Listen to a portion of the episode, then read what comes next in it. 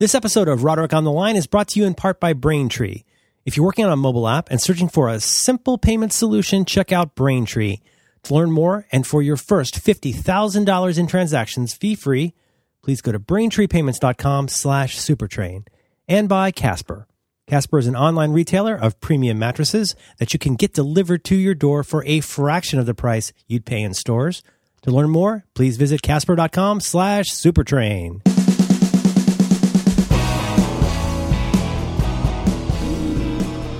Hello. Hi, John. Hi, Merlin. How's it going? Good. How are you going? I'm going. I just had a lot of ramen really fast. Are you doing some podcasting today? I have three podcasts today. Wow. Back Do to you- back to back to back. Do you think that we have reached peak podcast? Oh, Merlin? we reached peak podcast when the first podcast came out. That's all you really need. I don't know. You're you're you're on so many programs now. Yeah, I'm hoping to be. I'm hoping to to to like presage uh, peak post podcast. Podcast. You maybe you'll be the last great podcaster. Wouldn't that be nice? Mm-hmm. You should you should you should edit one of these and put it out put it together sometime. That'd be fun for you. It'd be nice to be remembered for something. Oh yeah. He was the last great podcaster, Hmm, Everyone said so. the last starfighter. Ah, I don't. wanna- I don't want to edit a podcast. I don't think. Neither do I. it's not nearly as sexy as it sounds. Uh, it does sound pretty sexy. I've always imagined a lonely sandwich sitting in his lonely garret, uh, surrounded by screens, and putting together "You Look Nice Today's." Back in the golden era, the golden age- Hours he would spend hours and hours and hours. yeah. Yeah, I, it got faster over time, but yeah, he would. He spent an improbably large amount of time on this. A lot of romance in it. Well, so do you feel like you still have podcasting in you, or you Oh yeah, no, I'll do it. I don't, I don't care. how's your podcast reservoir right now? Is it full of great stories and great memories? Oh, we had some times, didn't we? well, it's easy with you because you've always you've always got a, a, new angle. You've always got a new thing. Yeah, Always, yeah. a, always a thing. You know, the, Um, the king of China is in Seattle today. Oh my God, things are crazy right now. Yeah. Like, wait, uh, China has a king. I didn't know that. Uh, is it not a king? Prime Might be a maybe a premier, premier, pr- premier, premier, or Premier. or uh, a, a prime minister. chief, uh, chief, chief poobah. Things No, are I- things are crazy, and you got you got you got the uh, you got the pontiff coming to the East Coast. Everybody's iPhones are going to be arriving late. Yeah, I mean the traffic in Seattle is already uh, backing up from the Pope visiting. all the way. Yeah, well, because yeah, it's causing a major traffic jam back east, and that just has a ripple effect. That's uh, what they call an additive quality. it's the uh, it's the the butterfly in China. Ge- geometric butterflies. Yeah. Yeah, you get one thing, another thing. Um, now that's exciting, and so and so, why is he there? Uh, well, there's a little thing you may have heard of. I don't know if it gets all the way down to San Francisco, but we call it the Pacific Rim, which is a, the rim around the Pacific where you would basically where you would snap the lid on the Pacific if it came with a lid. Oh, okay, okay. So it's a rim, and uh, we also call it. It's like the Ring of Fire. That's another word for it because it's a rim of volcanoes. Is there a rim conference happening?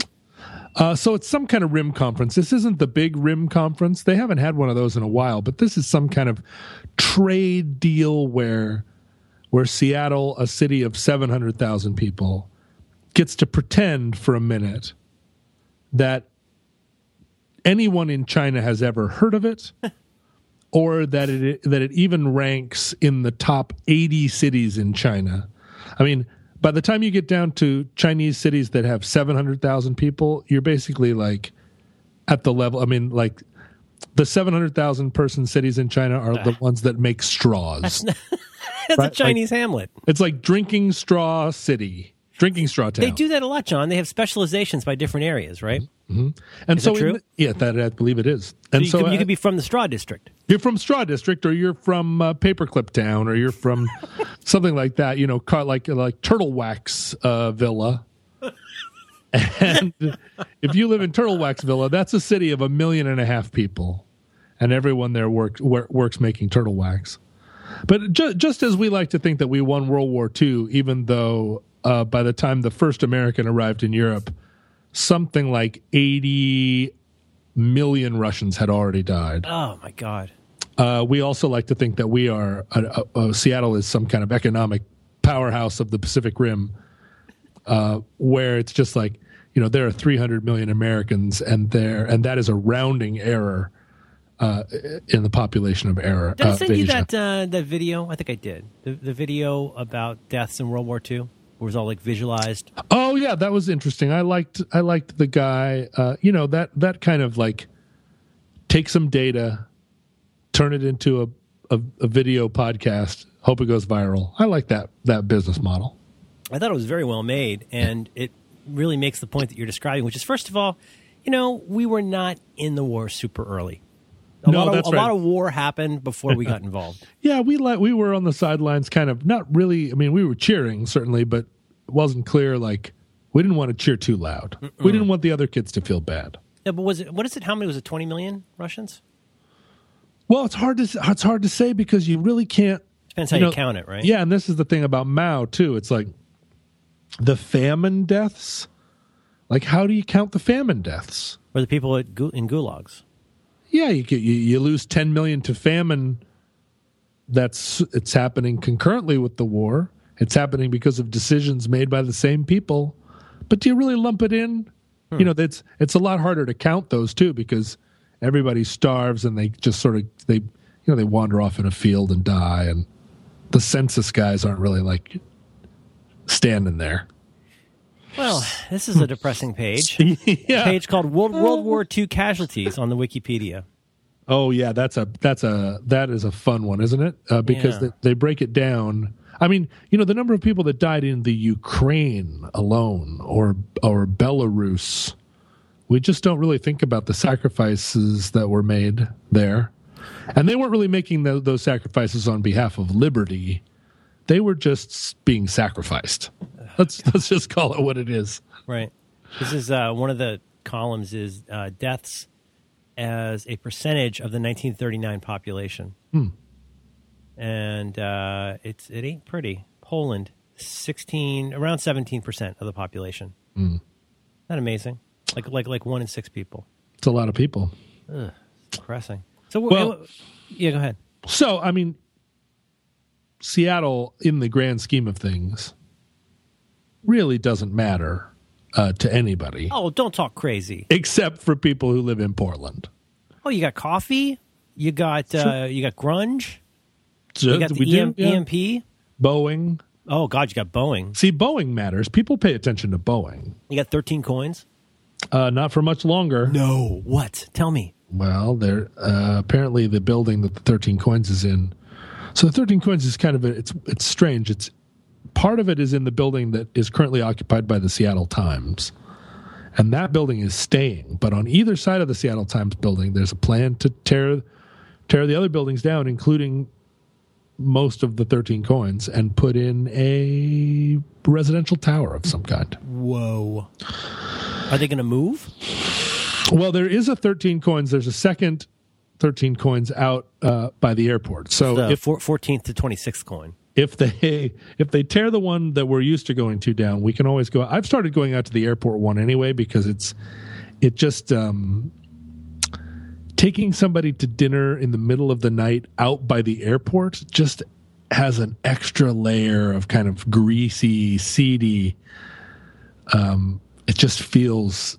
I mean, going to Thirteen Coins was always meant to feel a little bit pornographic, mm-hmm. and then you you you, you dislocate that to SeaTac, and it just starts to oh, it just, I mean, yeah, everybody's crossing and uncrossing their It's legs. literally open 24 hours. Yeah, Look at You- this menu. you can get a steak Oscar uh, at at like four in the morning. You can get veal parmesan. Four in the morning. Mm. You want liver and onions? No problem. Steak Sinatra. Sir, ser, served on a trash can lid. you want a little, you want a little white sauce with that? I've seen you put away some food in that place. Oh hell yes! You know I'm I'm. I'm One thing, you guy. know, I, I don't know if this has ever really, really come up in the mythology of John, and I, I don't, I don't say this as a haha. I say this as an you, you, you finish everyone else's food. I try. I'd try. I mean, I don't. I, I, the thing about me is I like a smorgasbord. a smorgasbord. I like a smorgas smorgasbords. Uh, in the sense that if there is a plate, if there's a on any menu, if there's a sampler plate that isn't a like the fried cheese sampler, Ugh, yeah. right? Like you go into a place and it's like, oh, appetizer sampler, and it's just like, ugh, gross. It's, But just, if, it's just undifferentiated golden brown fried things. yeah, but uh, but I like to try a little bit of everything. So if there if there's ever like a, you know, one of each kind of oyster or one of each kind of of uh, stuffed pepper or so, you know, I'll always get the I'll always get the the sampler and uh, and the best sampler of all is the little bit of food that everybody leaves on their plate at the end of a meal because you go around and you're like, oh, you had the lemon the lemon uh, pasta and you had the you know you The had a- calamari steak supreme. yeah, you had a little bit of this and a little bit of that, uh, and so, but I, but I, but I've learned over time, you know, you have to ask. You can't just put your fork on somebody else's plate, and also you you wait until they're d- they're clearly done. There's you're telling me there's a there's sort of like a, like an ethics of Yeah. food finishing. Yeah, because a lot of people, you know, they want to eat at their own pace. They object to somebody kind of, you know, uh, and, and understandably, they object to somebody like vulturing A fellow over their diner plate. looking like a bird of prey. and so but you but you do want to secure your rights to their leftovers before they a throw their napkin down on their plate because then you're like oh right. i was going to see if you wanted that or uh, conversely the people that you know and again it's their right to do it it's their meal but if they want to take it home you can't really Oh. like you can't really lay claim to their leftovers if they're if they have a plan for them already. you have, you have to sort of politely call shotgun. Yeah, you have to sort of wait until uh, uh, an appropriate amount of time has passed. Um, thankfully, nobody smokes in restaurants anymore, so you don't have to. I mean, the number of wonderful half-eaten veal parmesans that were ruined by somebody putting their cigarette out in it. People used to do that. They totally ah. did that. Put their cigarette out right in the, the center of their plate, and I would be like, "Oh God!" I was, I was trying to gracefully eye your food without, without you know, going right up to it without going over. Uh, so it is a technique. But for instance, this weekend I went camping uh, with some friends, and uh, a, uh, one of the guys that was going with us owns a restaurant. So it was sort of presumed by everybody that he was going to, you know, be the chef. And he brought some. He brought a pork loin. He brought some Cajun shrimps. He had some food prepared, but I was a little bit like, so. I mean, we're going camping though. Like, where are the wieners? Where's the? Yeah, right. We're gonna want some wieners too. And he was like, well, I got this pork loin. I was like, well, yeah, sure. We're gonna eat the pork loin and the Cajun shrimp, but it's a camping trip. We ought to have a package of wieners. And I started to feel like, oh, I see. I mean, I'm the only one that really feels like we're going into this half cocked. Oh, We're- really? We're going out into the woods, and everybody else is like, oh, the pork, I'm sure the pork loin will be fine. I'm like, I'm sure it's fine too, but there's, I mean, there's a wiener shaped hole hmm. that only a wiener can fill. And Yeah. yeah, do I have to pull? Do I have to pull this car over? Do we have to turn around and go back? And at that point, there's probably not like a 7-Eleven you could go to to pick up some wieners. That's the problem. Ugh. Right. Then you're talking about like, let's go back down the mountain, through over the river, through the gate.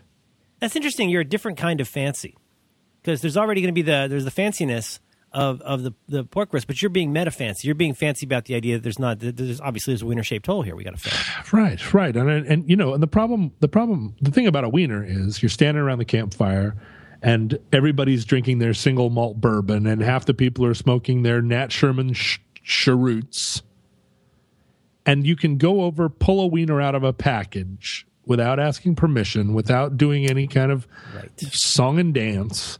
You can stick it on the end of a sharpened stick, and you can have a wiener. Mm-hmm. But with a pork loin or some Cajun shrimp, you know, you got to be part. You get that's you got to sign off on the whole dinner. Mm. Everybody's involved. It's a big production. You know, part of camping is, every once in a while you look around and you're like, well, I'm not going to have any single malt whiskey. I'm not going to, maybe I'll have a little pull off of a cheroot. But what I want right now is a burned hot dog. Mm-hmm. Uh, but, you know, it wasn't my camping trip. It wasn't my, I was just, you know, I was part of the, uh, I was part of the Praetorian Guard. Yeah. And That's so, part of the thing with camping also is a big part of camping is the go along, get along part. You want to be helpful. You want to be not a, a distraction, right? There's a whole element of like helping out and, and not being a problem when you go That's camping. exactly right. You do not want to be the guy that they're like, "Yeah, when are we going camping again?" "Ah, I don't know. Let's not uh, let's not invite the one guy that didn't help uh, do anything. Right, that just right. sat around complaining about there not being any hot dogs. Where's the wieners? You don't want to be that guy. You want No. to. You want to. I mean, and and the thing is that in a in a situation like that, you all revert to basic types, right? Mm-hmm. And there's the you know there's the. Uh, Oh yeah, right. there's the cook who's making the pot of beans, and there's the, uh, uh, you know, there's the guy that's whittling the toothpicks for everybody. I like to think of myself in that situation as being kind of a justice of the peace character. Mm. Mm-hmm. It's hmm. like, you know, I'm here in case anybody wants to get married or anybody wants to resolve a dispute. You're there to adjudicate. Yeah, right. And and you know, and and and and decide what the law of this region is. And I I think I think most people appreciate me in that capacity. Oh, absolutely. Yeah. Yeah, Roderick's along. He's not here to like. He's not here to do a lot of scrubbing of pots, but just in case, just in case a tree falls in the forest and somebody wants to know whether we heard it or not, John's there. Think think about the big ideas. I had a I had an experience in Portland that, uh, for reasons that'll be apparent, I'm I'm reluctant to bring up, but I feel like I, I should share it with you. Yeah, Yeah. that's what I'm here for. Um, there's a there's a group of, of people that whenever we're in the same town, we, we we go out to dinner, the four of us, and it's just it's one of those like you know how it is. It's one of those like you know we're not going to be in a crowd, just four people, secret dinner. Go Do you to uh, do you have a name for yourselves? yeah. Are you the the group or the, the No, no, it's it's just two guys and two girls, and we're called Nuts and Cherries. Is, is the name? Nuts with a Z, and they're the nuts and we're the cherries.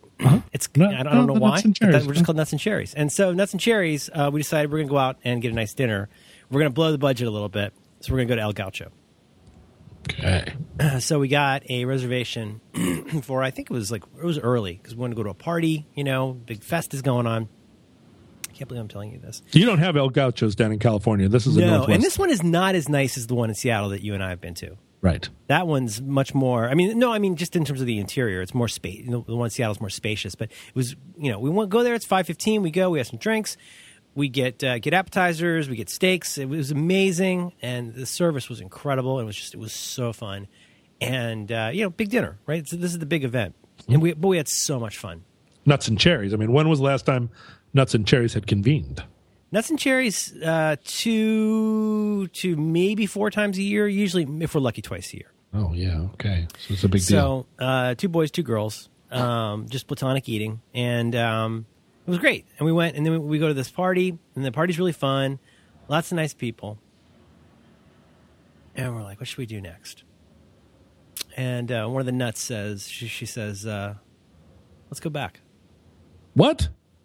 And I said, "Are you saying what I think you're thinking? What I think you're saying?" She goes, "Yeah, let's go back." Whoa. So uh, we reconvened. The, the other cherry was not available, so we had to have a proxy cherry. But uh, Nuts and Cherries went back and had a second steak dinner. You're kidding me. I'm not. It was the greatest night of my life. One of the one of the nuts Oh yeah. Said, "Let's go back." Let's go back. It's almost Without- it's almost with- eleven. It was ten thirty. without even specifying what she meant. Everybody understood. Oh, everybody knew. Let's go back. Let's go back. Wow. I don't. I don't know how many more times in my life I'll do that, but I, I do not regret that.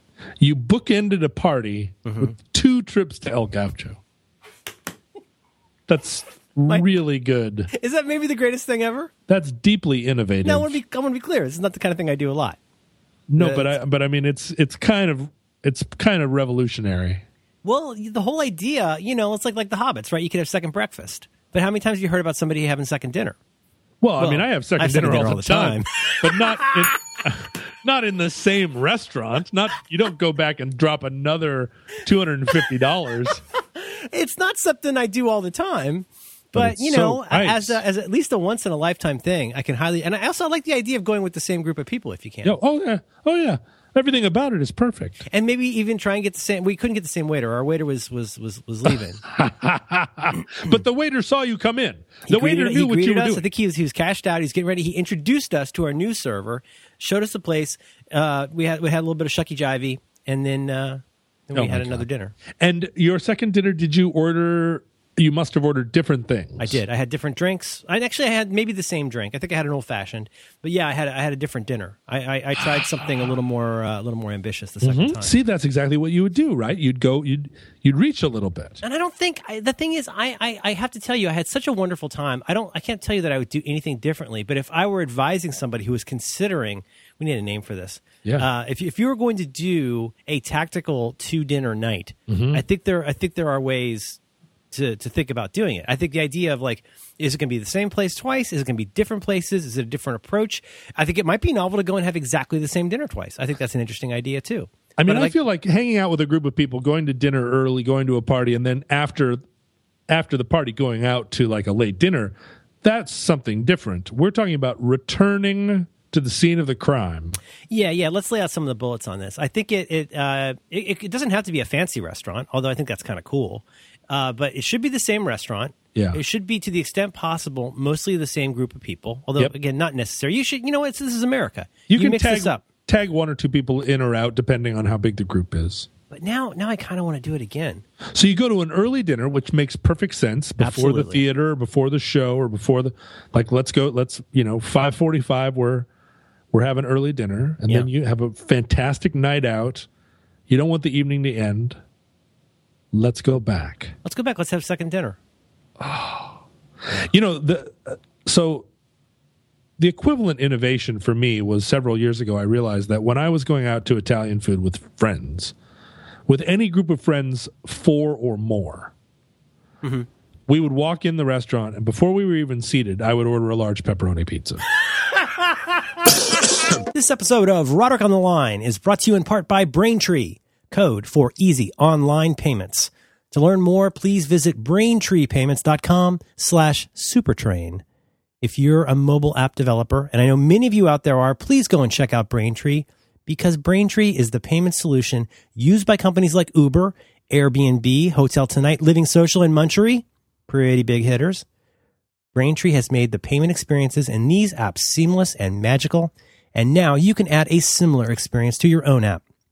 With excellent customer service and simple integration, Braintree gets you ready to receive payments quickly, and Braintree's continuous support plus fast payouts means you'll be prepared as your company grows from your first dollar to your billionth. Braintree is helping solve the problem of mobile card abandonment by offering a best in class mobile checkout experience. You've got to see this for yourself. Braintree gives you a full stack payment solution. That means support for all payment types your customers might want. You can start accepting PayPal, Apple Pay, Bitcoin, Venmo, cards, and more, all with that one single interaction across all platforms with superior fraud protection, customer service, and say it with me, fast payouts, fast payouts.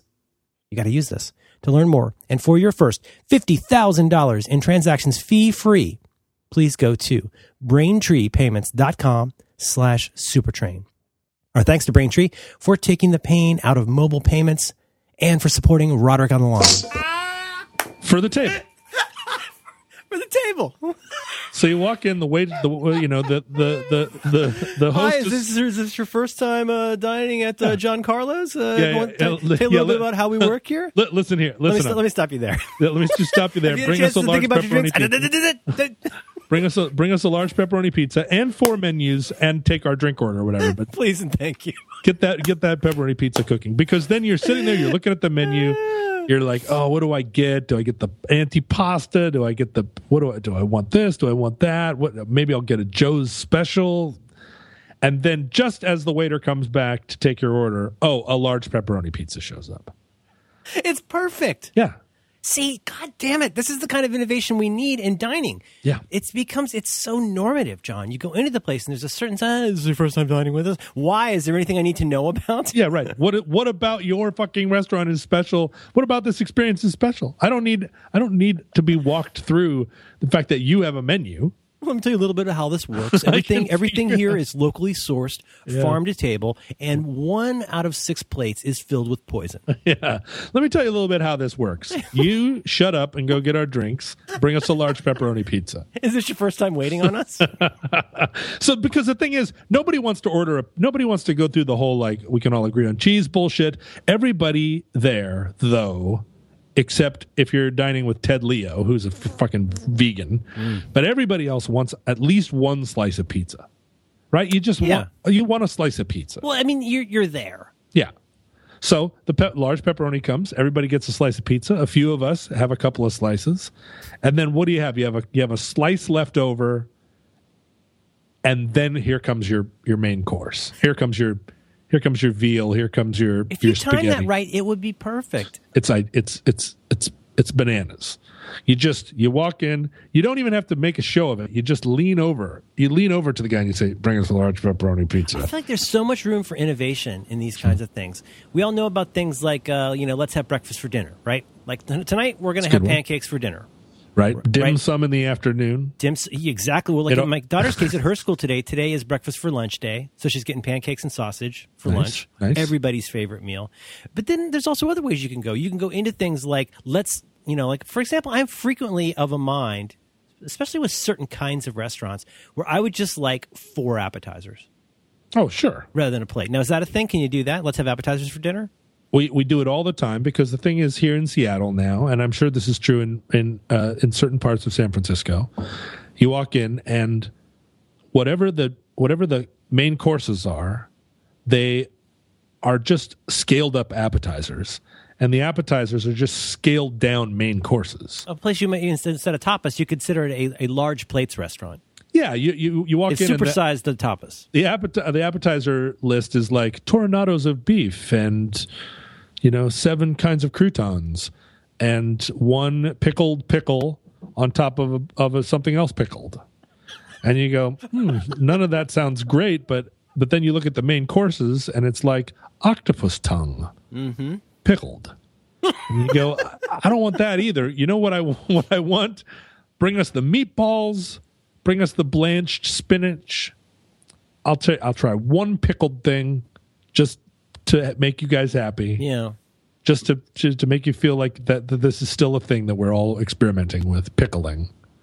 Oh, Um, pickling, yeah. So yeah, we we uh, I I went out to dinner the other night. Um, uh, some uh, a guy was in town from out of town. Uh, uh, uh, Peter Sagal of NPR was here in town, and and uh, some a couple of couple of nerds uh, took him out to dinner. Seattle based nerds, and we went to one of those restaurants that's called like the Whale and the and the Porpoise and the Captain and the and the the blacksmith.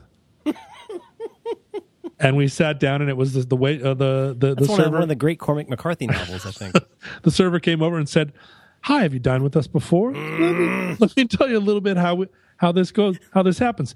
Everything has been pickled today on the, on the premises. on the premises. We picked it all uh, out of the uh, cracks of the pavement in our own parking lot, and then threw it in some brine.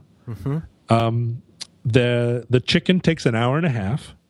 Because it's not actually a chicken. Can I ask a question about the sides? Are they served family style and meant to be shared? and then so we just ordered you know we just ordered a bunch of food uh, we were there uh, ken jennings was one of the nerds and ken took took the reins and was just like okay we'll have the pickle, pickled uh, beets on top of cabbage we'll have the the pickled onions with uh, with you know pickled clams and he ordered like 15 things from the appetizer menu and it was great i mean it tasted like it basically tasted like you were eating a jar of mustard Oh boy. but that's and it cost one thousand dollars. But that is how that's what dining is now. You think it's cheap to pickle stuff? You know what the vinegar costs? Do you know? Do you know how long it took us to tell you about this? Have you locally sourced dill recently? listen, fifteen dollars an hour is the law in Seattle, mm-hmm. and it's very expensive to employ our waiters to sit and explain how food it for, works to you. It's not none of this is cheap. This is your first time in Seattle? Look, we had to take this formerly, uh, like the, this former garage where actual cars were once worked on by people with skills, and we had to take everything useful out of it, and and uh, and then turn it into a pickling parlor. And that's not. None of this is cheap. I feel like I, just now my I'm, I'm just a buzz with ideas. I feel like I could be a consultant today. Like I have so many ideas in my head. Like for example, think about when you do dim sum, and if you go to a dim sum place, especially where they've got like a cart, like you're never really done ordering until you just make them go away. Like they're just coming, they're offering you new foods, they're stacking plates. I think the closest thing after that that we get is sushi. Well, of course, obviously you got a buffet. That's a different kind of animal. Mm-hmm. But with sushi, even today, like I remember when I first started getting eating sushi with people, uh, it was very normal to say like, let's start out with Right. this.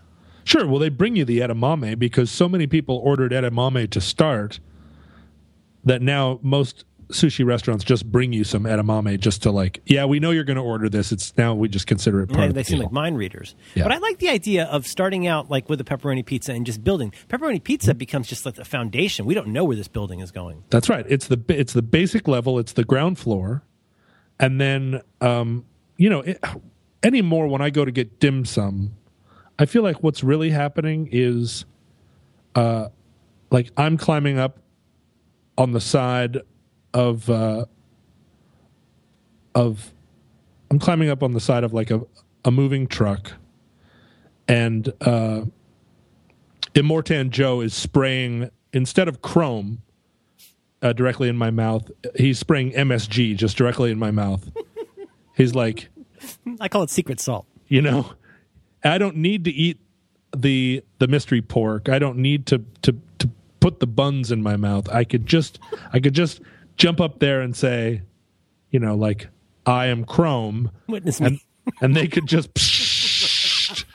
You're going to Valhalla. Here's the MSG. A but if theme restaurant with spray MSG. That's pretty good. But if I was standing on a foundation of pepperoni pizza when that happened, I Oh, would yeah. first, first of all I'd be grounded from electric shock, and Hmm. uh, you know, and I would have I'd have some I'd have some base layer of bread and cheese that that MSG could kind of soak into, and I would I would I wouldn't have that like hallucinatory hour and a half after after the best dim sum meal, where you're just you know where you're like you're hearing colors and stuff. Oh, you can like just smell truth. Yeah, yeah, because of the MSG and what it's doing with your synesthesia. You you get that pretty hard, don't you? You know, I I've done a fair enough amount of research to know that the only people that will really stand up and say that MSG has an effect on them, uh, it's like Jenny McCarthy level Yeah.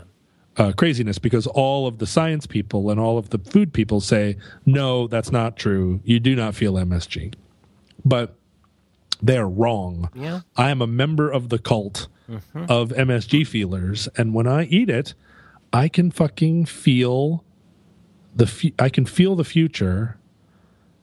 I can control. I I, I have spooky action at a distance. I can I can make uh, I can make like atoms line up with each It's, other. it gives you access to, to obviously Oh. senses, but Ooh. potentially, I don't want to put it too strongly. It gives you, there might be nascent powers that you're not even aware of from day to day. That's exactly right. You get a window of possibility when you uh, when you feel the MSG. Things start to happen. You're noticing things you never noticed before. I can feel my hair. You can feel your. It's, it's just like you really like. Oh my god, I have this all the time. Yeah, yeah, right. Well, except that it also hurts a little bit. Like there's Yeah. there's a it's it's like with all great powers comes comes some kind of Discomfort. yeah, right. Yeah. So so all of a sudden like I I feel too much, I hear too much.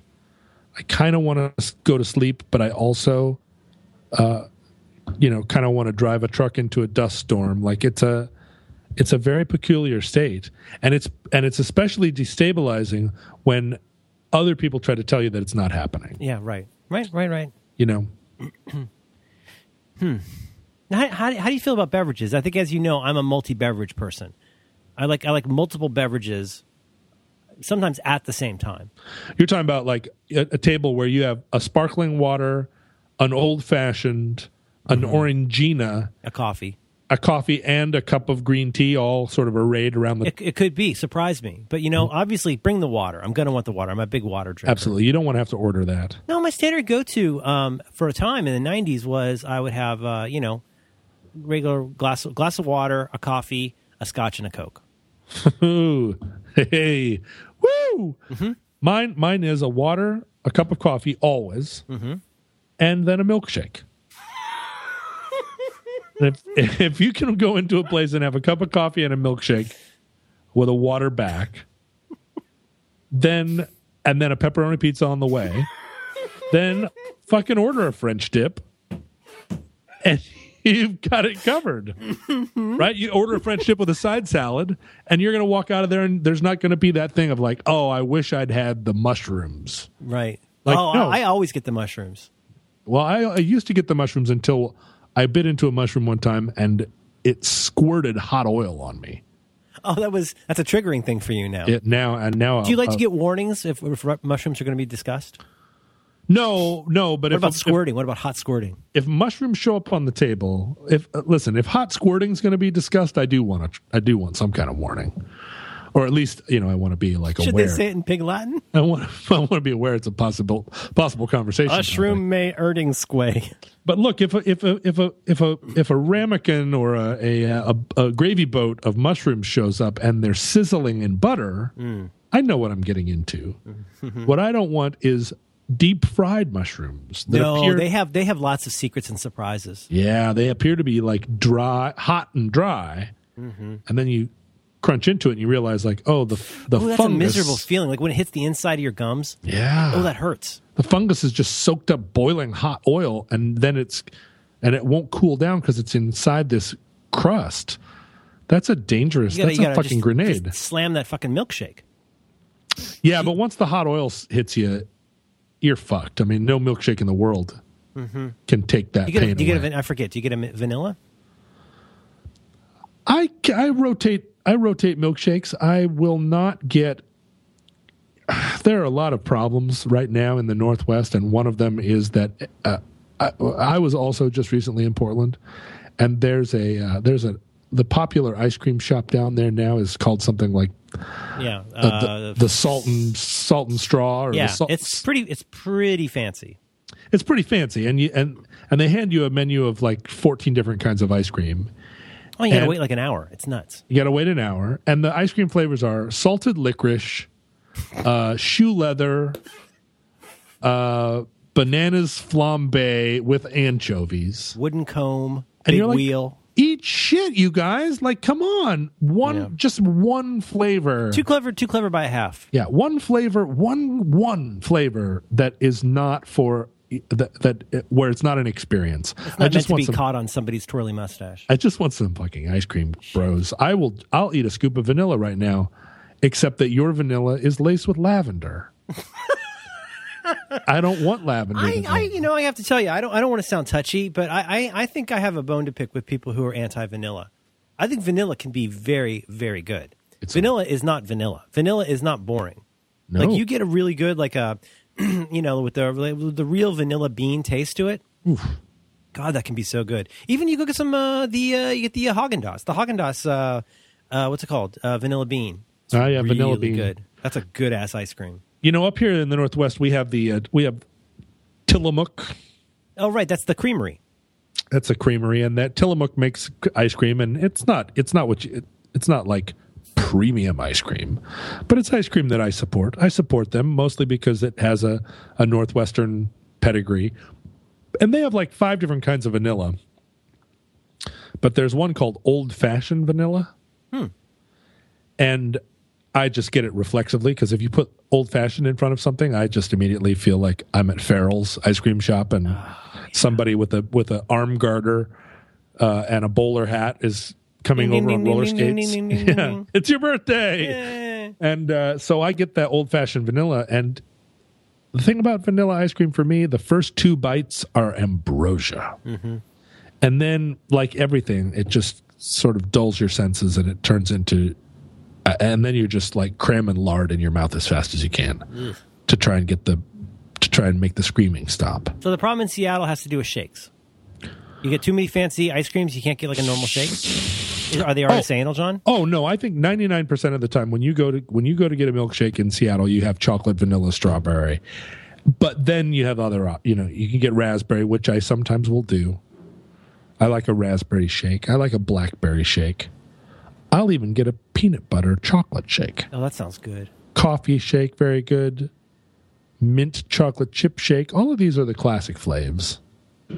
So I don't want to sound like Scott Simpson here, but they're the classic flavors. I know the sitch, but you come in and you've got you got your water, you got your milkshake. You obviously you've got your coffee. There's a pepperoni pizza on the way. Mm-hmm. You know what would you what would you like to see in dining technologies that either to encourage a certain way of eating or to open up the idea that this can be what you want it to be? What would you like to see when you go to a restaurant? I want to see a big table uh, where people have carved their names. And, and probably large. like like uh, too large. The table's too large. Um, but that's good because it's a picnic table style thing. I'd like there to be a pipe organ, Oh wow! uh, and I'd like them to be playing old Harold Lloyd movies up on the brick wall, and then the guy with the pipe organ is like scoring the movie.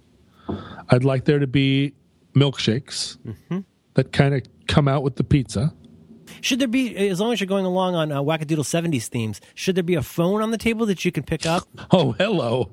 Oh, hello. Sure, there should be a phone on the table. and you could you could call and you could i mean you know here's another one i agree with you i like so far we're getting into Shakey's mm-hmm. you got Farrell's you got that trend of like the of the of the like prototypical bennigan's tgi fridays lots of uh, antiques and shit on the walls and you Right. talk on the phone i love Antiques and i love shit. all That's of that what it should be called. it's called antiques and shit. You get a giant table. I also like the idea, first of all, that everything's okay. Like whatever you want. If you want it a weird way, we'll make it that way. If you want a weird portion size, we'll make. We'll to the extent we can, we will try to make that work and price it accordingly. Mhm. No restrictions. There should be a minimal number of restrictions, and it's not because the chef is is fucking high strung and doesn't like turmeric. Like if I want turmeric, I want some turmeric. Right, uh, that's another one. Now here's the other one. I, I know this is going to be difficult. Like I looked at the thirteen coins menu just now for like an hour. Uh, fantastic menu, but like I, you know, it seems like you go to someplace, you go to like a Denny's, and everything's priced like a Denny's. You go to a thirteen coins or an El Gaucho, everything's priced that way. I'd like to see some more variation, where I could get an eighty dollar tomahawk steak, but I could also get a pretty good three dollar grilled cheese to top it with. Interesting. Now, I wonder how that would work. I wonder if that would actually be a problem if your menu To, to ran the gamut. Well, I just I wonder if I wonder. You know, it's the the thing where people always buy the thing in the middle. Right. I don't know if you'd ever. Sure, every once in a while, some some guy in a pressed shirt with a gaudy watch is going to order the eighty dollar steak just to lord it over everybody. Right. But how long are you going to have that sitting in the fridge before that guy comes in? Oh, you got to be so careful with that. I, I have to tell you, if it's a certain price, and I don't, I don't want to be normal, no, normative here, but if it's a certain price restaurant and they have lobster on the menu, or they've got too many different kinds of seafood, I will steer away from that. You'll avoid the lobster. But like, what if you love kebabs, but you're avoiding lamb? Mm-hmm. What if you want a grilled cheese kebab? Like what, what, whatever it is you want, I would love a place that would do to the extent possible, try to make it interesting. If we want to get, if we, and how about this? What if you want the eighty dollar tomahawk steak as an appetizer for the table? Ho! Whoa! Whoa! Whoa! Right, D- diners without borders. See, I rem- I remember back in the '80s, before the world became standardized, traveling back east through small towns, and by back east I mean the Midwest, which at the time seemed like back east to me. Uh, you'd go into these little towns, and there'd be kind of like the there'd be a restaurant, and the sign outside would say "restaurant." Mm-hmm. You know what I mean? And I do, go, I do. you'd go. It was inside. totally acceptable to have a restaurant called Restaurant. Yeah, it was called restaurant. It might be known informally by the former dead owner's name, Sure, it was but called restaurant Gene's. was fine. The No one cares was that called- it's Gene's; they care that it's a restaurant. and Gene's been dead for a long time. It's Long it's run time. by like Gene's Gene's wife's second husband or He, something. he loved his cigarettes. but so you'd go in and there and behind the bar there'd be a bar obviously uh, Mm-hmm. where people with like white uh, uh, uh, paper hats were bustling. It was fairly bustling. Place was full of farmers, and there would be a ham. There would be a ham, and there would be a turkey, and there would be a roast beef. and you could make any kind of food with those combination of those things. There would be Right. eggs, right? There would be And, some and when they ran out of that ham, there's no more ham. no more ham until they had another ham, and it just feels like from the from that com- combination of ingredients, uh, they had the milkshake ingredients. They had the ham, the roast beef, and the turkey. They had the bread. They had cheese and eggs. You could make like seven thousand kinds of food. You could make a ham sandwich, but you could also make a ham steak. I feel like that has been lost. Oh, God, a ham steak. So much has been lost. Yeah. And now you walk into a place and you're like, well, th- tonight we have, tonight, chef has prepared ham steak for for for twenty nine ninety five. Okay, first of all, it's called fillet of ham, It's and it's just it's just it just says twenty nine. yeah, it's been There's no pickled. dollar signs. No, no, no, no dollar signs on the Fillet, menu. fillet of ham. tonight. chef has fillet of ham for twenty Price available on request. AQ. And uh, and I and you know it's just like what the fuck ham? Come on, it's one of the it's one of the basic foods. There ought to be ham. I mean, there ought to be ham everywhere. Oh, I totally I totally agree. And I and I don't want to you know I don't want to sound like I don't want to sound like somebody that's like ham everywhere, ham everywhere, ham everywhere. Um, and You then and I've got like dancers on either side twerking. ham everywhere, ham everywhere. Ladies and gentlemen, the ham twerkers. I don't I, you know I I, that, I don't want that to be my legacy. Ham everywhere. So But you could get a scoop. But here's the thing: you have scoop. ham, you got turkey, you got roast beef, and you get a scoop of macaroni and cheese on the side, or maybe a monkey dish. that's right. Also, yeah, I want paper hats. I also want lots of monkey dishes and ramekins. Absolutely. I love. Oh, you know what we're missing? Oh my god, sauce. What about sauces? Now, sauces, it seems to me, like the ham and the turkey, maybe you don't have a ton of it, but you could have a saucepan of like six sauces that could be deployed tactically on any meal that anyone ordered. you and I have talked a lot about sauce in our Still lives. not enough, though. I still feel like I've got a sauce hole. Well, yeah, it's a you. You do have a sauce hole. I do too, but I don't think I don't think other people care about sauce like we do. I don't think they've thought about it enough. I think it's an education issue. It's an education issue, and the thing is, you can't think about sauce. You have to do about sauce. Oh, God. You know? sister. You know what I'm saying? Like yes. the sauce, you you have to you have to you have to live the sauce, mm. and that's how you know that you want the sauce. The sauce, yeah, the sauce has to come. You have to go. Oh, there are capers in this sauce. But the education part is important, John. You have to be aware of the sauce and open to the sauce. Because here's what you're thinking. If you're one of these people, it's not that people are dumb or that people are unaware, but Uh, they're not educated. They're kind of dumb and sort of unaware about sauces. yeah. So they're thinking, if you've already gone through this, you, you, you know this, this is the thing. People will go like, oh, sauces. There's already plenty of sauces. No, there's not plenty of sauces. Go to the grocery store and try to get yourself some store-made sauces or gravies. How's that work out? Oh, have you ever have you ever bought a jar of gravy at I've the bought all of the gravies. It's a literal abortion. It's so bad. I think How I sent you a photo. One day I went and I tried about four envelopes from And I tried some of those chicken tonight type abortions and brought it home. They were all awful. I could have shat better sauce. Yep, yep. And uh, you know, and uh, for me, I I have felt like the day that they can put gravy in a can Mm-hmm. or in a jar and have it even remotely resemble gravy is the day that I would go on a man mission to Mars. I mean, Oh, this is the, this is the thing. I the, the the number one thing that is inhibiting me from going to Mars, aside from not having been invited, is the idea that I'm going to get up there and there's going to be a you know it's going to be Thanksgiving and we're going to open up our bags of like You're going to get a tube of turkey. to, uh, yeah your tube of turkey dinner, and I'm going to be like yay I'm on the way to Mars. I'm a I'm a historic pioneer, and then you're going to take that first taste of gravy and it's going to taste like somebody burned a plastic bag, and you're going to say what the what the fuck get me back to Earth. You're gonna make that noise when you're trying. I can't do this. I can't do this. Like no amount of salt in the world can mask this terrible gravy. There's got to be paper hats. There's got to be flexibility. There should be, and I don't even, to me, you don't need a ton of sauces. We've covered sauces and gravies a little bit in the past. I don't think we've talked about it too much, but but I think a sausage gravy, a, a nice brown gravy.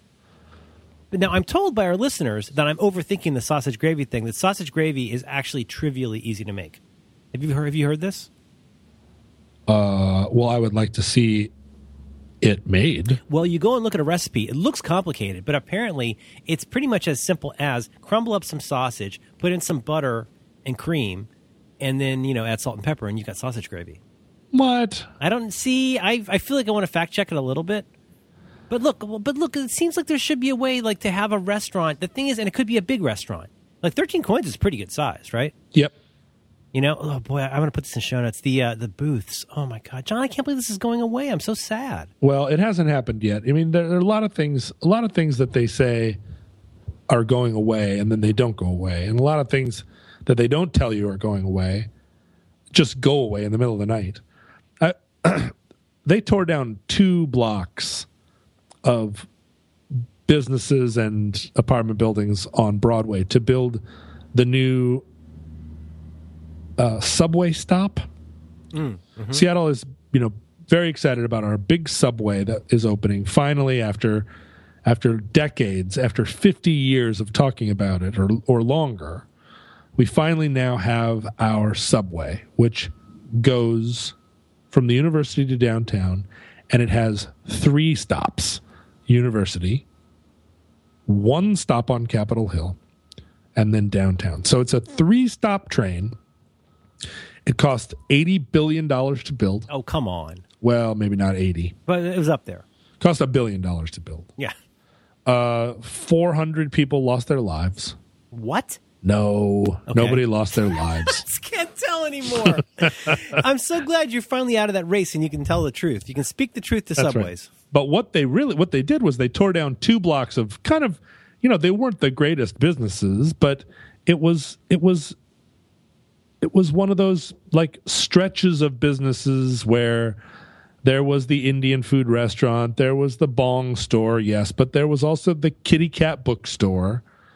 There was the state owned liquor store. There were four or five business uh, four or five storefronts where you could for a while open a store that sold nothing but butane lighters and swords. you could open a store that sold like African imports that was perpetually going out of business. I would call it the Eternal Flame. Right, the, the store that opened with a going out of business sale and was always going out of business. Okay, like all those places where, if you wanted to sell Magic the Gathering cards, and have a and have a folding table where people could play cards in the middle of the day, like you could open a store in one of these places. They tore them all down including like an old apartment building, and uh, and then they tore the great coffee shop down, the Godfather's Pizza where I used to sleep during the day uh, when I didn't have a place to live, tore them all down to build this subway. And they built a huge fence around the whole two square blocks, so you couldn't see what was going on. It was like, what's going on in there? You know, they're building something. They're digging a big hole. And then just the other day, they took the fence down to reveal that at least so far, all they've built there is one of those municipal, like West Coast municipal style uh, subway tunnel entrance kiosk bulbs. You mean steps?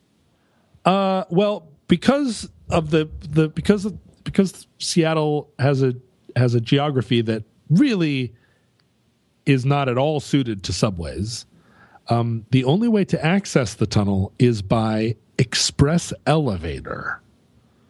So there's no stair. Oh no. There's no escalator. That's a terrible idea. Oh, I know. You need that for people with motion things. No, I don't that's want it. the only way?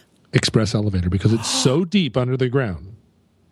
They so couldn't put in a slide? So here's how you access this thing you get on an elevator with a bunch of strangers and go down so deep into the ground that you can't even take a stair if you wanted to.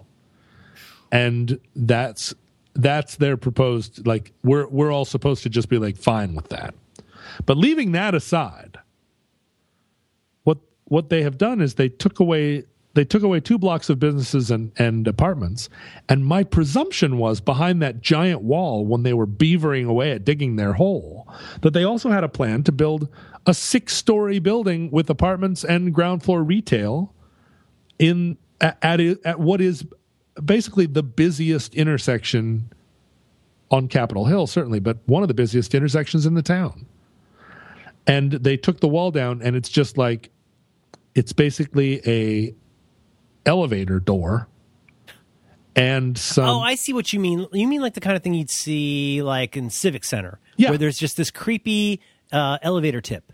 It's just an elevator door sticking out of a plaza. Oh, that sounds very anticlimactic after all the wall. It's terribly anticlimactic, and I just look at it and I'm like, well, what's going to happen here now? Like, what? There's no commerce happening.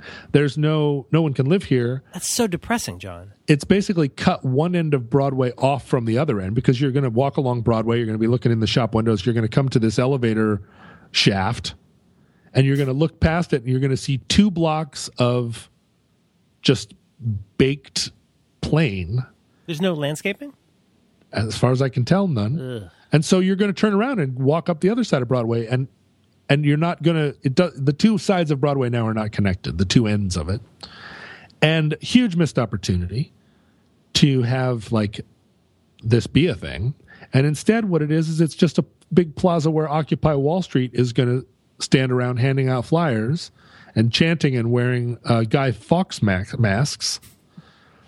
And like it's just a uh, they thought that they were building some kind of Logan's Run minimalism, but like shitty human beings are going to fill that space with shittiness immediately. The best thing that is going to be there is maybe somebody doing some juggling. This episode of Roderick on the Line is brought to you in part by Casper. To learn more, visit caspersleep.com slash supertrain. Gang, this is real easy to understand. Casper offers an obsessively engineered mattress at a shockingly fair price. Casper's mattress is one of a kind, a new hybrid mattress that combines premium latex foam with memory foam. It's got just the right sink and just the right bounce. The best of two technologies come together for better nights and brighter days. You know, I went, I just looked it up this morning. It looks like I have now been sleeping on my Casper mattress for almost 13 months now, over a year. I still love this thing. I sleep on it every night. Yes, I love the quality of the product and of the sleep that I get. But you know what? Even this one year later, I'm still pleasingly stunned at how easy this company is to deal with and just how painless they've made this entire process. Woe betide you if you've ever tried to navigate the fiery hellscape that is shopping for mattresses in a retail store. It's the worst. With Casper, a surprisingly small box magically appears at your door. You carry it up to your room, and using this wonderful little dingus, you gently swipe open a bag full of awesome mattress. The mattress gently inhales, and within minutes, you have everything you need for a good night's sleep. It's actually that easy. It's actually that simple.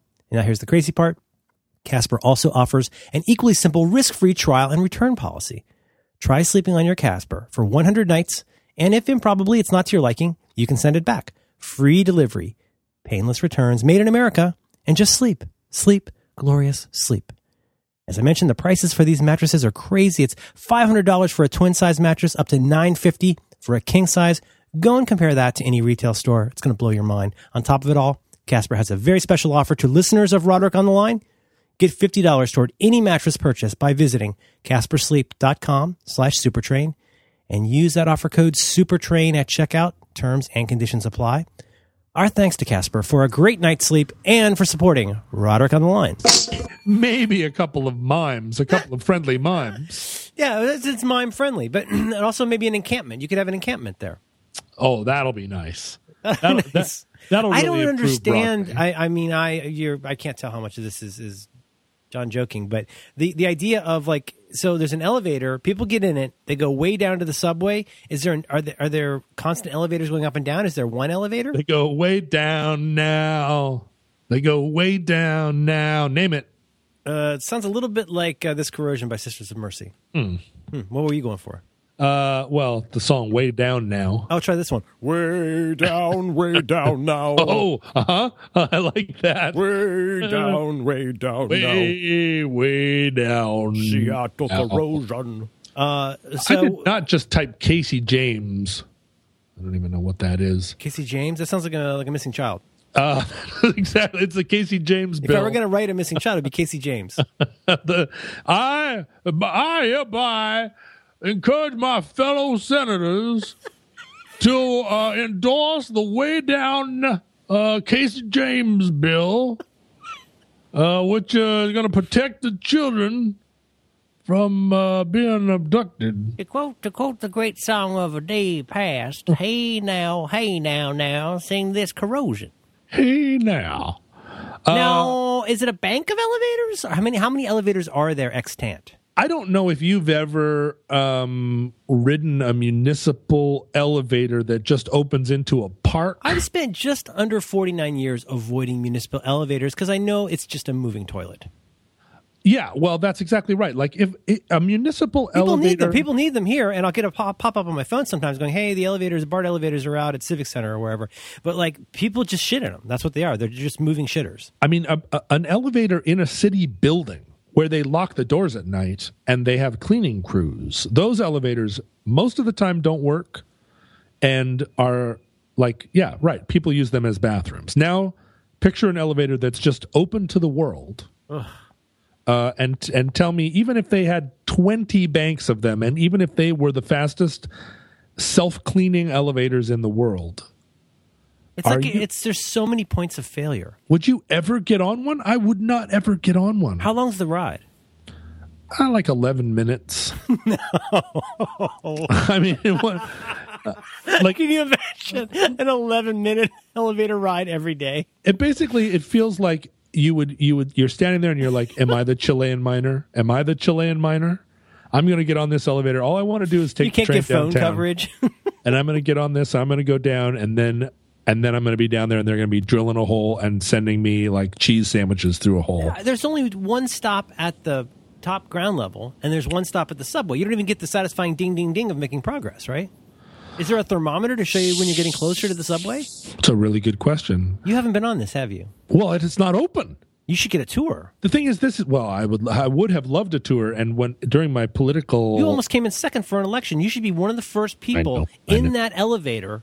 I know. You, during my aspirant days, there uh, there were people who were already, uh, you know, uh, public officers who were given like advanced rides on the train, and it looks amazing. It looks really cool because Seattle has never had a subway, and also since this subway only has three stops uh, it's just a huge long tunnel that the train can go really fast I in. Just can't. Yo, this not this. I got to read about this. This sounds. This sounds like a. You know what it sounds like? I, John, you know me. I do not use this word lightly. I think this sounds like a boondoggle. Seattle is so characterized by boondoggles that I don't even know anymore whether, you know, I have to really resist the impulse to start saying things like Seattle gets what it deserves. Mm because it consistently votes against good practical things, including me, and it votes for like a kind of rule by committee process that produces half acidness, but also mega, mega expensive half acidness. Mm-hmm. So it's like, okay, we've got the train, which which strokes. Like in 19 if a train feels like no I, I, I, totally get what you're saying. Like the outline of that is oh trains. Trains are great. Subways are great. Yeah exactly. but it sounds to me like they're very attracted to these novel solutions that don't yep. actually address the problem. And here's the thing. I feel like in 1967 when we when we proposed building a network of subways here and it was voted down by the voters in 1967, if we had used the technology available to us at the time to build a subway network, we would have built a, a, a perfectly good network of interconnected trains using 1967 technology. Right. We could have done it using 1912 technology and built a built a workable system. But what ends up happening out here is that we don't do it, don't do it, don't do it. And then when it's finally time to do it, we decide on the one hand that uh, the, the people who are pushing for the subway are the people who are like still mad that we didn't do it 50 years ago. Oh, so, so in a way, the yeah. plan is based on this like almost retro desire to to have to finally have the thing that we should have had. But then other people attach themselves to it who are who are like, well, you know what? tunnel drilling technology has really improved in the last 40 years.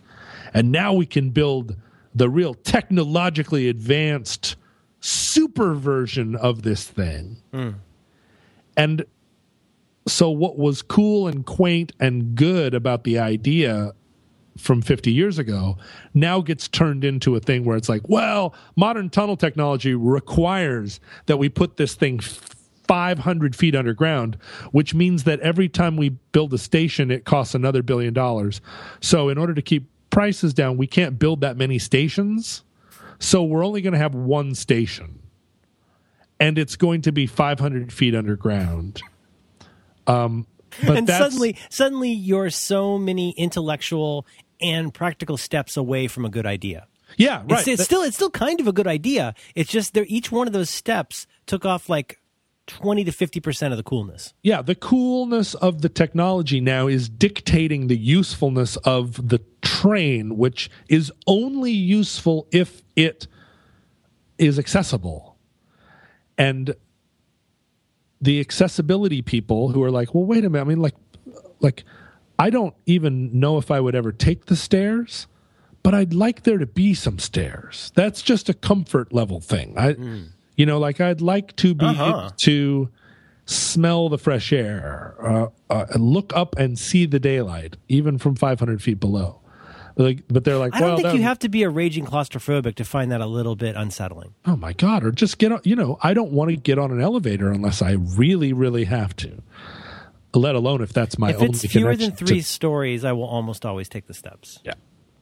And that's the thing. This this subway is not fewer than three stories. It looks like it's at least. I sent you a couple there. I don't know if this is the same station, but it looks like it's about. I would estimate three hundred four, four to six stories down. Three hundred stories. Three hundred to seven hundred stories down. Three to seven hundred stories. And the thing is, you know, that's to, just that's just the spitball. To be against it, to be against. No, wait a minute. I don't think that that is that the. Um, it might be this other one. I sent you 2 mm-hmm. There's some that look like they have escalators. It's hard to do a podcast and do uh, extensive internet research. Ooh, West Head House. I think that you're looking this one that has. Oh no! See, that's Beacon Hill, so that's not even. That's not the one. The big wide one. What is that? Construction of a brand new subway. Um, that's the University of Washington. So what you're looking for is the Capitol Hill station. Okay.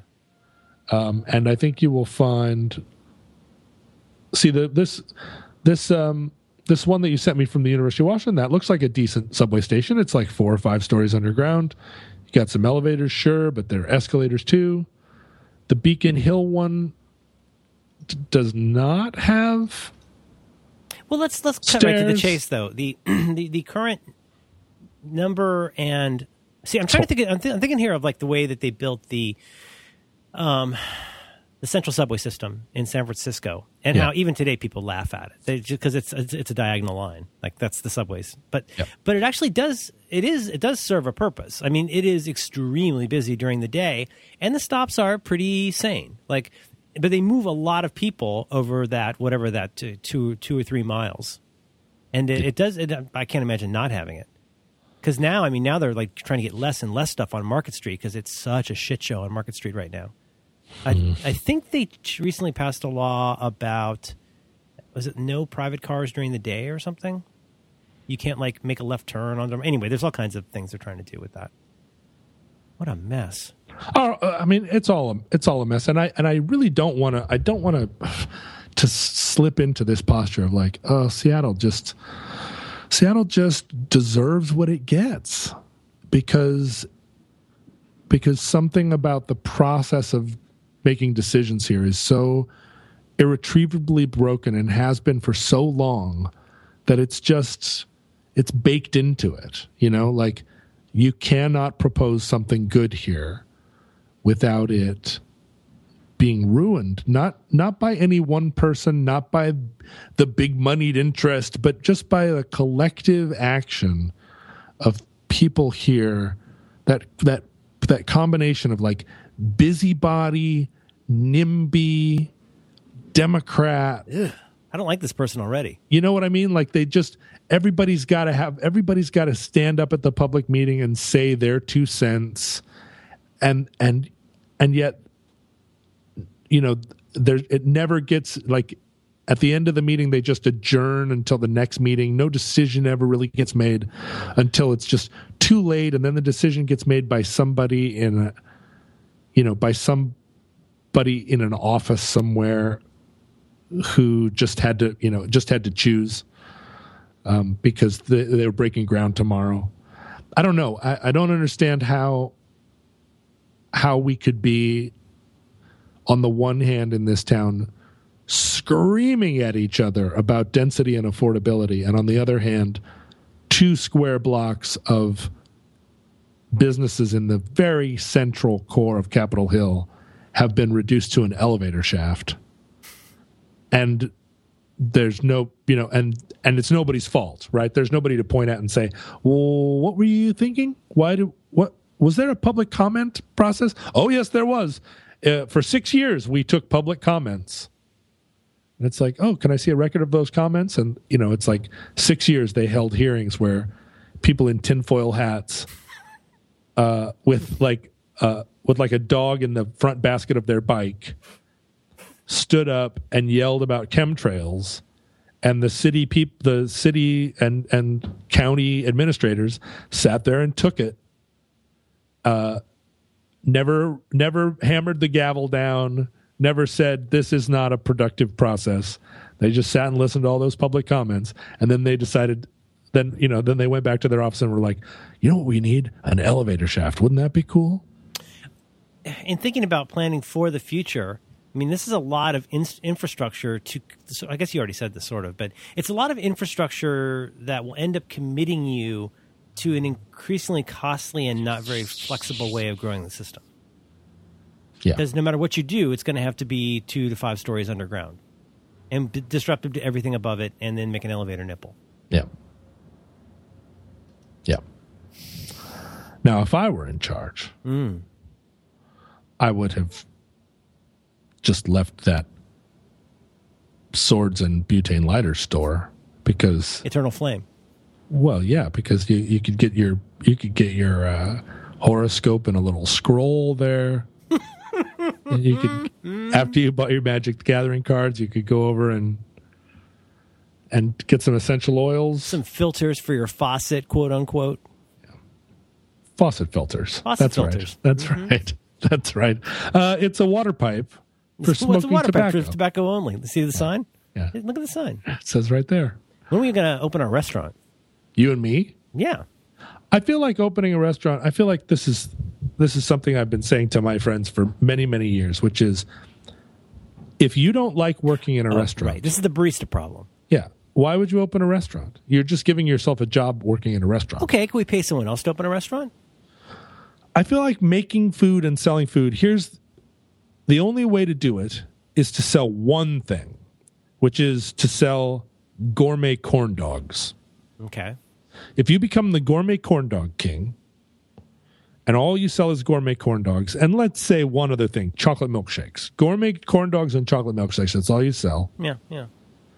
Then you don't have to worry about anything you don't have to pickle anything you don't have to explain your menu to anybody gourmet corn dogs are expensive because they say gourmet so you can Oh, sure. You can charge a lot more. you can actually profit from your job right you can sell a gourmet corn dog for what eight bucks What if we had uh, just? What if we had six kinds of sauces, and then some bread? so So it so would be called Johnny Sauce. And you come into Johnny Sauce, and You're just eating sauce. It's really all about the sauce. You get a flight of sauces and whatever fucking bread. Nobody really cares. It's just it's whatever. It's locally sourced. Just talking about gravy. What are the six sauces? Oh, the six. Uh, the, the what are they called? The parent sauces, the God sauces. Yeah. What you got? A bechamel. Top Uh, sauce. you, you got raviolios. What's your top sauce? What's my top sauce? What's the top sauce at, at the six sauce? At the top of the uh, sauce chain. Yeah. Jeez, I don't know. I saw this on Top Chef not too long ago, and I, and I don't remember them. Um, I think bolognese. Bolognese is the top sauce. that's that's a meaty tomato sauce. Yeah, but it's more meat than tomato. That's a ragu, isn't it? See, we could work all this out at Johnny Sauces. You come on in there, and it's mostly going to be about the sauce. You get a cup of sauce, and then maybe the spoons are made out of bread. Bread spoons. You're Well, right. You're well, right. well, we should stay out of this business. I just I have people- a dream. What if, what if they're gluten free?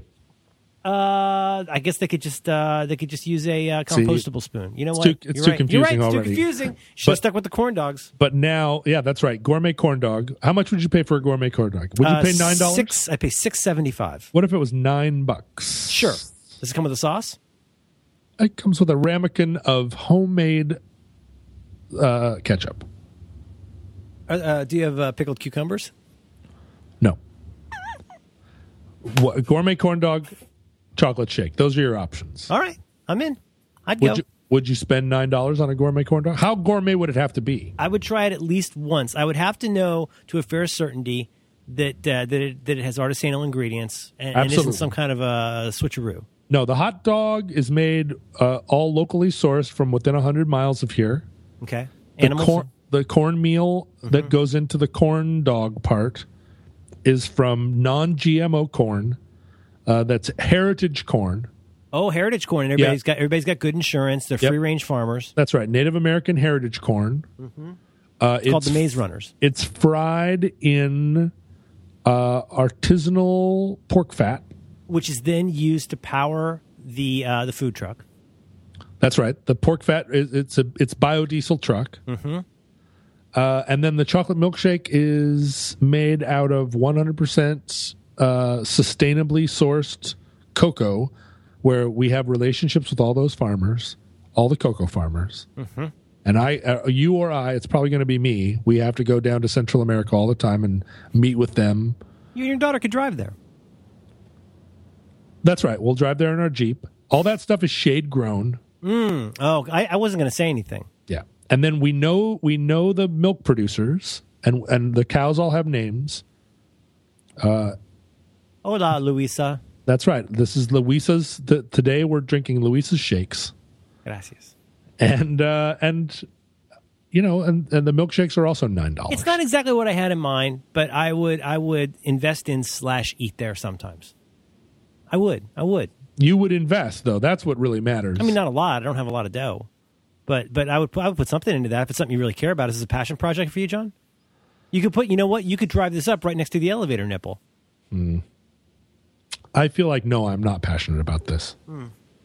I feel that I do not want to be in the food service business. I don't want to work at a shop at all. I don't want to I mean, I don't even want to sell vintage menswear, which is a thing I actually am passionate about because I think I would be disappointed every day. Guy would come in. I see this all the time. Guy comes into the shop. He's looking around. I go, "Hey, how you doing? Nice to you know, nice to see you. Uh, what are you looking for today? "Oh, I'm just browsing. "Oh, okay. The guy takes a jacket down off the rack, and I kind of stand up from my stool and I go, "Oh, that's a cool jacket. Uh, Kennedy administration. Um, it's sold by uh, by a kind of a venerable, and the guy's already hanging it back up. Yeah. And I'm like, mm, okay. so I Oh, sit man. back down and I look at the internet for a while, and he walks around and he picks up another thing, and I see it, and I'm really into this, and I stand up and I go, oh, wow, very nice choice. Like you have a really good eye. That is a pair of uh, Cordovan Aldens, but uh, you know, sold by Brooks Brothers, and he puts them down and wanders around, and then he come, and I'm just like, oh Jesus Oh, you're crushing the bunny. and I sit down on the stool again, and then he comes over and he uh, buys, um, you know, like a pair of Chinese made socks that I'm selling just because I have to, you know, I have to have something in there that actually sells. And Wooden lighter cases. yeah, or then he comes over and he's like, "Can I use the bathroom?" or whatever, and I'm just like, "Oh, nobody gives a shit about the stuff that I care about." And and I have and I'm here to serve them. Or he comes over and he says, "Do you have anything about Hugo Boss?" And or just something like that where I'm like, "Oh, fuck you. No. Get out of here. Hit the streets." Mm-hmm. You're right. It's a recipe for heartbreak. That's the thing. I don't need to be any more sad. No.